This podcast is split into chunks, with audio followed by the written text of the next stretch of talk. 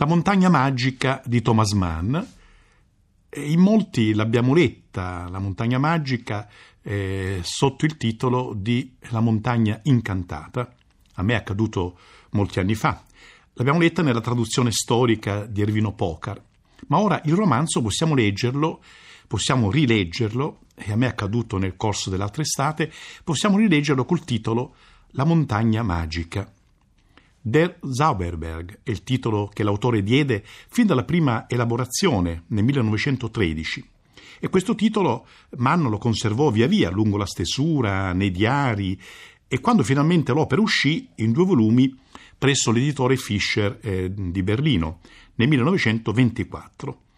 Dunque Der Zauberberg, che fa pensare a Die Zauberflöte, il flauto magico di Mozart, più volte citato dallo stesso Mann.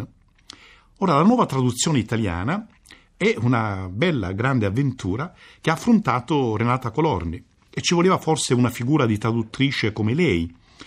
E dalla lunga e fruttuosa esperienza su molti registri della prosa per restituirci un libro come quello di Thomas Mann, questo libro grandioso, e per restituircelo in una lingua italiana che è distesa e viva allo stesso tempo, libera da posture, mobilissima, con un ritmo adeguato sempre alla scena e ai singoli personaggi e ai loro pensieri.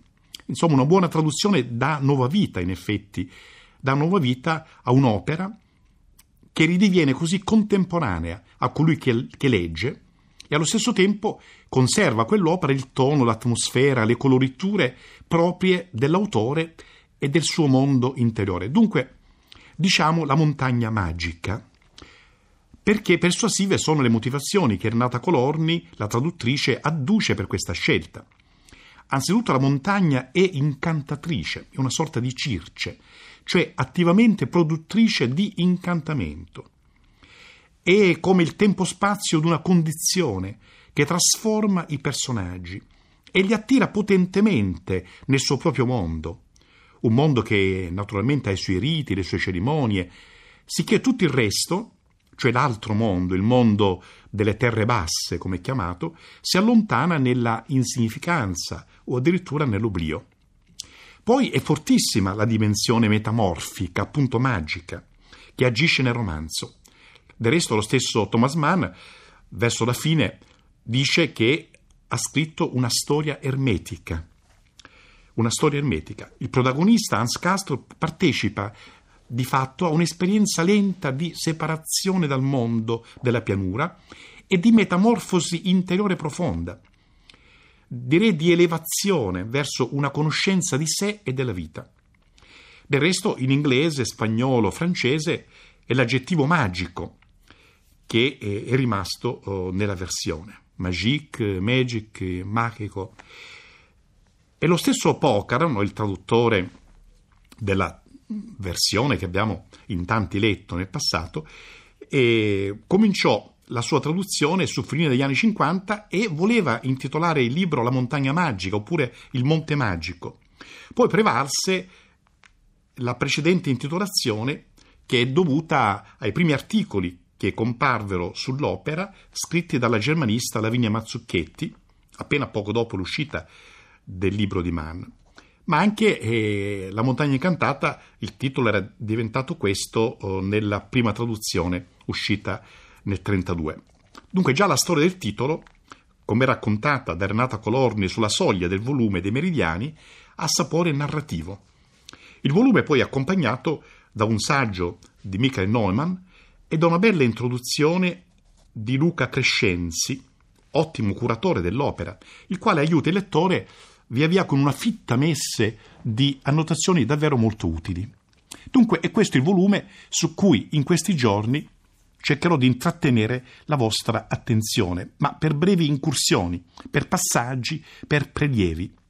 Come se in un palazzo che ha sale arredate con mobili d'epoca, arazzi, opere d'arte, volessi condurvi sì per una visita, ma con una certa arbitrarietà vi facessi sostare solo dinanzi a un particolare, a un oggetto, a una luce, a una veduta dall'interno, per darvi da queste parzialissime soste, per darvi l'idea dell'insieme.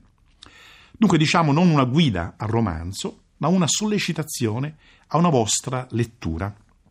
Una lettura che, come accade per tutte le grandi opere, da Guerra e Pace alla Recherche di Proust, è davvero un'esperienza della propria vita. Perché per un tempo non breve conviviamo con personaggi, situazioni, pensieri e questa convivenza agisce poi in noi, ha una sua magia appunto e ci trasforma, ci conduce piano piano verso un nuovo stadio del nostro essere, del nostro agire. Insomma, non si è più gli stessi dinanzi a una grande lettura. E questa appunto la magia metamorfica e diciamo pure semplicemente formativa della letteratura.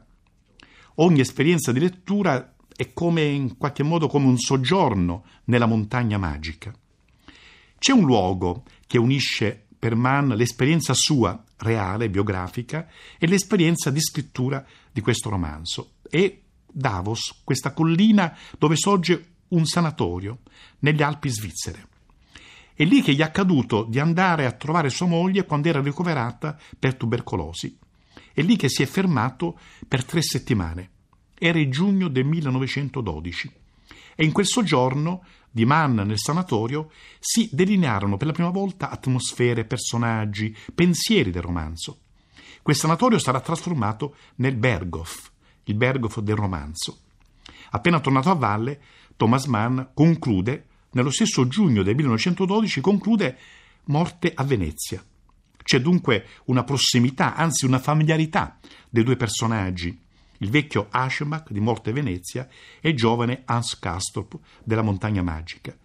Tutti e due subiscono la magia perturbante di un luogo ma anche di un'apparizione, di un corpo che appare sulla soglia, enigmatico e interrogante. Tutti e due fanno un'esperienza che unisce fascinazione della bellezza e morte. Ma a differenza del vecchio Aschenbach, il giovane Karstop, mentre discende agli inferi del nuovo mondo, sperimenta però via via la necessità dell'amore, dell'amore contro la potenza della morte prima che il turbine della guerra lo trascini sulla soglia di un destino, un destino che al lettore e neppure all'autore sarà dato di sapere.